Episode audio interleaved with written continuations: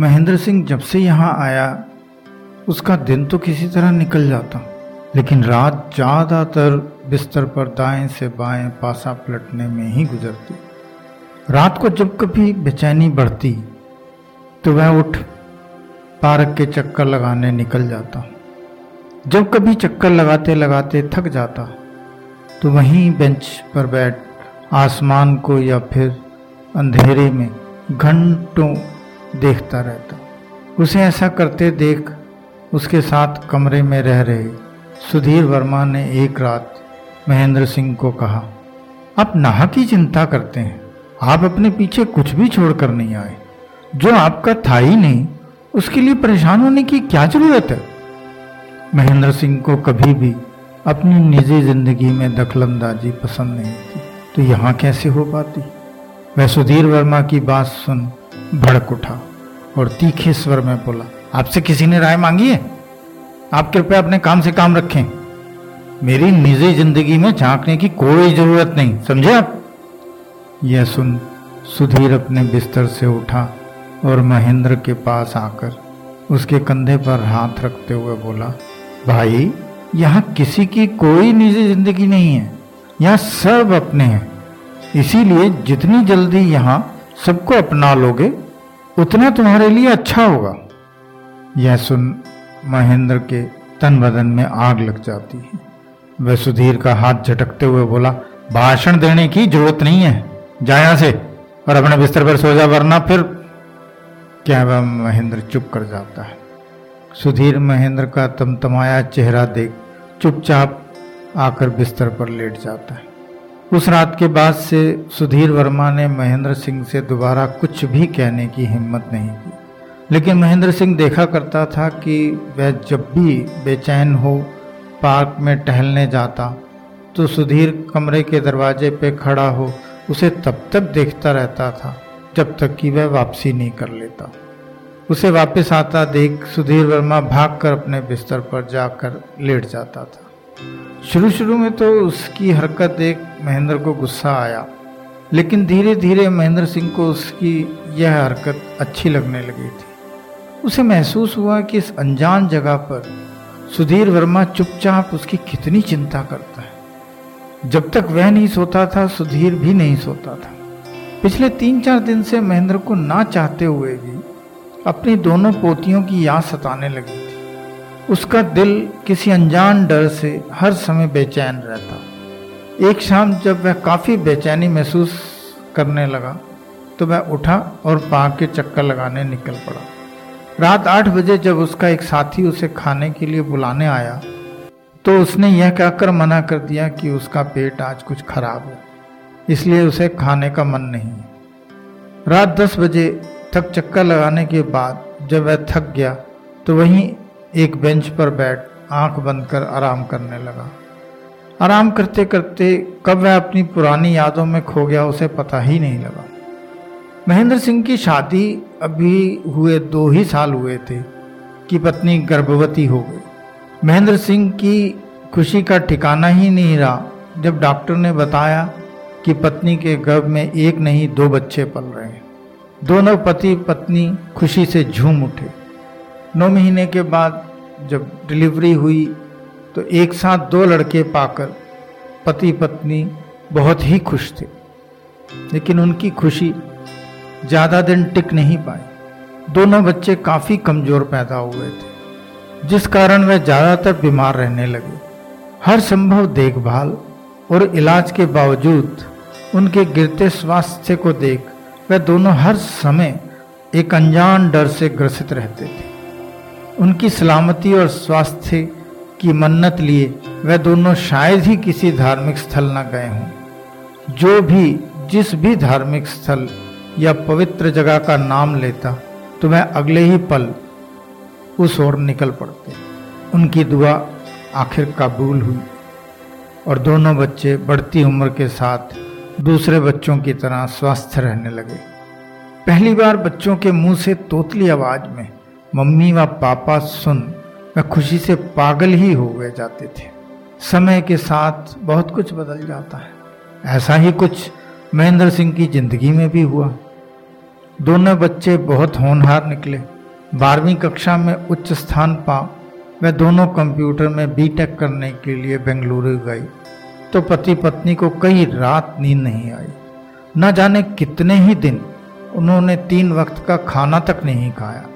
लेकिन उन्होंने कभी भी ना तो बच्चों को यह ज़ाहिर होने दिया और ना कभी बेवजह उन्हें फ़ोन कर परेशान किया। वह दोनों बच्चों के फ़ोन के इंतज़ार में रात रात भर सोते न थे। छुट्टियों में जब भी बच्चे घर आते तो दोनों पति पत्नी के लिए वह कुछ दिन दिवाली से कम ना होते थे। उन कुछ दिनों तो उनके पैर ज़मीन पर पड़ते ही ना थे। उनका लाड़ प्यार देख बच्चे भी खुशी से झूम उठते थे। दोनों बेटे भी अपने माँ बाप से बहुत प्यार करते थे।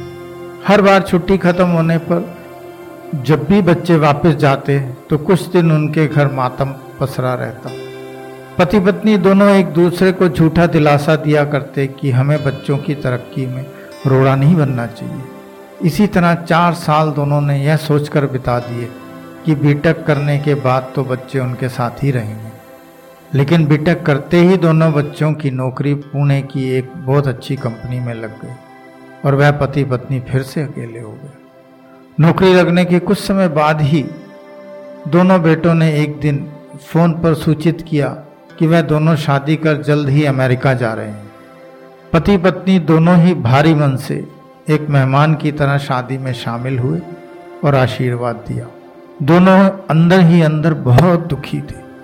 लेकिन जितने दिन भी वहाँ रहे, बच्चों पर दुख ज़ाहिर नहीं होने दिया और चुपचाप घर वापस आ गए। दोनों बच्चे शादी के कुछ समय बाद ही अमेरिका चले गए। वह दोनों उनकी तरक्की देख खुश होते रहते थे। रिश्तेदारों व पास पड़ोस में दोनों बच्चों की तारीफ़ कर वह कभी थकते ही ना थे। जबकि घर वापस आकर दोनों एक दूसरे को दिलासा देते कि एक दिन बच्चों को हमारी याद वापस हिंदुस्तान ज़रूर लाएगी दोनों बेटों के यहाँ शादी के कुछ साल बाद ही एक एक लड़की का जन्म हुआ। लेकिन दोनों ने ना उन्हें वहाँ बुलाया और ना ही वह खुद आए। इसी तरह छः साल बीत गए, लेकिन दोनों बेटों में से कोई भी वापस नहीं आया। पहले तो महीने में एक दो बार उनका फ़ोन आ जाया करता था, लेकिन धीरे धीरे वह भी आना बंद हो गया।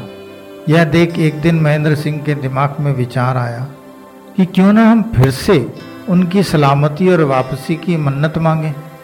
जब उन्होंने अपनी पत्नी को यह विचार सुनाया तो वह खुशी से झूम उठी और एक बार फिर से वही सिलसिला उनका शुरू हो गया। इस बार भी उनकी मन्नत जल्द ही कबूल हुई और उसी साल दोनों बेटे परिवार समेत कुछ समय के लिए भारत आए।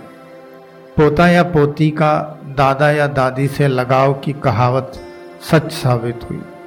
दोनों पोतियाँ दादा दादी से ऐसे मिली जैसे बरसों से जानती हूँ। वापस जाते हुए दोनों ऐसे रो रही थी जैसे बरसों से उनके साथ रह रही हैं। बच्चों के जाने के बाद एक बार फिर वही सन्नाटा छा गया जैसे पहले हुआ करता था। अगले साल जब बच्चे आए तो वह अपने साथ एक लैपटॉप भी लेकर आए। और महेंद्र सिंह और उनकी पत्नी को किस तरह ऑनलाइन बात की जाती है सिखा कर गए। अब तो उनके घर हर हफ़्ते दिवाली आती थी, जब उनकी बात अपनी पोतियों से हो जाया करती थी। इसके बाद तो बच्चों का हर वर्ष भारत आने का सिलसिला ही शुरू हो गया। लेकिन कुछ वर्ष के बाद ऑनलाइन संपर्क व भारत आने का सिलसिला अचानक रुक गया। दोनों ने अपने बेटों से काफ़ी संपर्क करने की कोशिश लेकिन दोनों ही हर बार किसी न किसी बहाने से फ़ोन काट दिया करते थे। कितने ही साल बीत गए, लेकिन बच्चों की कोई खोज खबर नहीं मिली। महेंद्र सिंह की पत्नी यह सहन नहीं कर पा रही थी। धीरे ही धीरे वह अंदर ही अंदर टूटती चली जा रही थी। उसकी हालत देख महेंद्र चाहकर भी अपने दुख को ज़ाहिर नहीं कर पाता था। एक दिन अचानक महेंद्र सिंह की पत्नी रसोई में खाना बनाते बनाते बेहोश हो गई। वह पड़ोसियों की मदद से उसे अस्पताल ले गया। वहाँ डॉक्टर ने जब बताया कि उनकी पत्नी को हाई ब्लड प्रेशर होने के कारण ब्रेन हेमरेज हो गया है तो वह बेहोश होते होते बचा। उसी रात उसने बच्चों को यह खबर दी, लेकिन कोई भी वापस नहीं आया। कुछ ही दिन में पत्नी स्वर्ग सिधार गई। लेकिन फिर भी दोनों बेटे छुट्टी ना मिलने का बहाना बना, घर नहीं आए। पत्नी के जाने के कुछ दिन तक पास पड़ोस के लोग खाना पीना और देखभाल करते रहे, लेकिन वक्त के साथ यह सिलसिला भी जब टूटने लगा तो ना चाहते हुए भी महेंद्र सिंह ने अपने बड़े बेटे को अपनी व्यथा यह सोचकर सुनाई कि वह उसे अपने पास बुला लेगा। लेकिन उसे ज़िंदगी का सबसे बड़ा झटका तब लगा जब बेटे ने यह कहा कि वह भी सोच रहा था कि अब क्या किया जाए। यह सुन वह खुश होते हुए बोले कि बेटा, फिर क्या फैसला किया? बेटे ने बहुत ही साधारण भाव से बोला कि पापा, मेरा भी एक दोस्त है, उसके पिताजी भी अकेले थे तो उसने एक बहुत अच्छे वृद्धाश्रम में उन्हें भेज दिया। वह अब बहुत ही खुश हैं, उन्हें अब अकेलापन नहीं सताता। मैं सोच रहा था कि आप भी ऐसा ही करिए, जब तक मैं आपके बारे में पत्नी और भाई से बात करता हूँ। यह सुन महेंद्र सिंह के पाँव के नीचे से ज़मीन ही खिसक गई। आंसुओं की अविरल धारा बहने लगी और वह चाहकर भी आगे कुछ न बोल पाए और फ़ोन रख वहीं बिस्तर पर लेट गए। उस रात वह बिस्तर पर पत्नी की तस्वीर रख कई घंटे रो रो कर पत्नी को अपनी व्यथा सुनाते रहे। कब उन्हें नींद ने अपने आगोश में ले लिया, पता ही नहीं लगा। सुबह उठ, उन्होंने अपने बेटे की बात को अमल में लाते हुए अपने घर के सारे सामान को बेचने और वृद्धाश्रम जाने की ठान ली।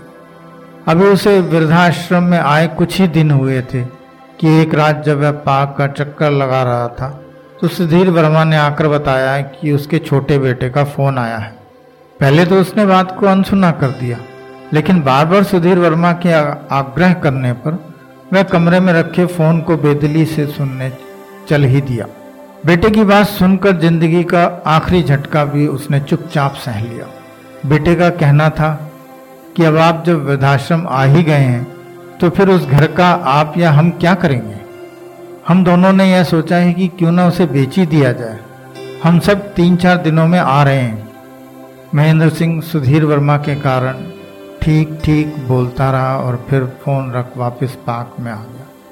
पार्क में आकर वह काफ़ी देर बेंच पर बैठा, रोता रहा और अपनी पत्नी को कोसता रहा कि वह अकेली क्यों चली गई। अचानक ठंड लगने पर महेंद्र सिंह की आँख खुली तो उसने पाया कि वह वहीं पार्क के बेंच पर लेटा हुआ था। उसने अपने आप को संभालते हुए उठकर आँखें पोंछी और दूर अपने कमरे की ओर देखा। आज उसे दरवाजे पर सुधीर वर्मा खड़ा नहीं दिख रहा था। उसे बहुत हैरानी हुई कि आज वह क्यों नहीं है।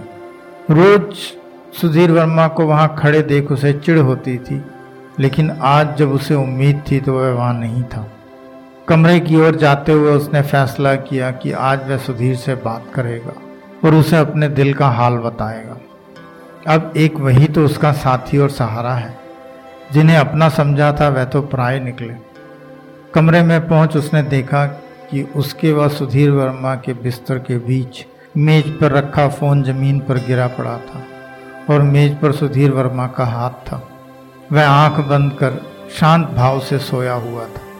महेंद्र ने सुधीर को नींद से जगाना उचित नहीं समझा और धीरे से फ़ोन मेज पर रख वह भी लेट गया।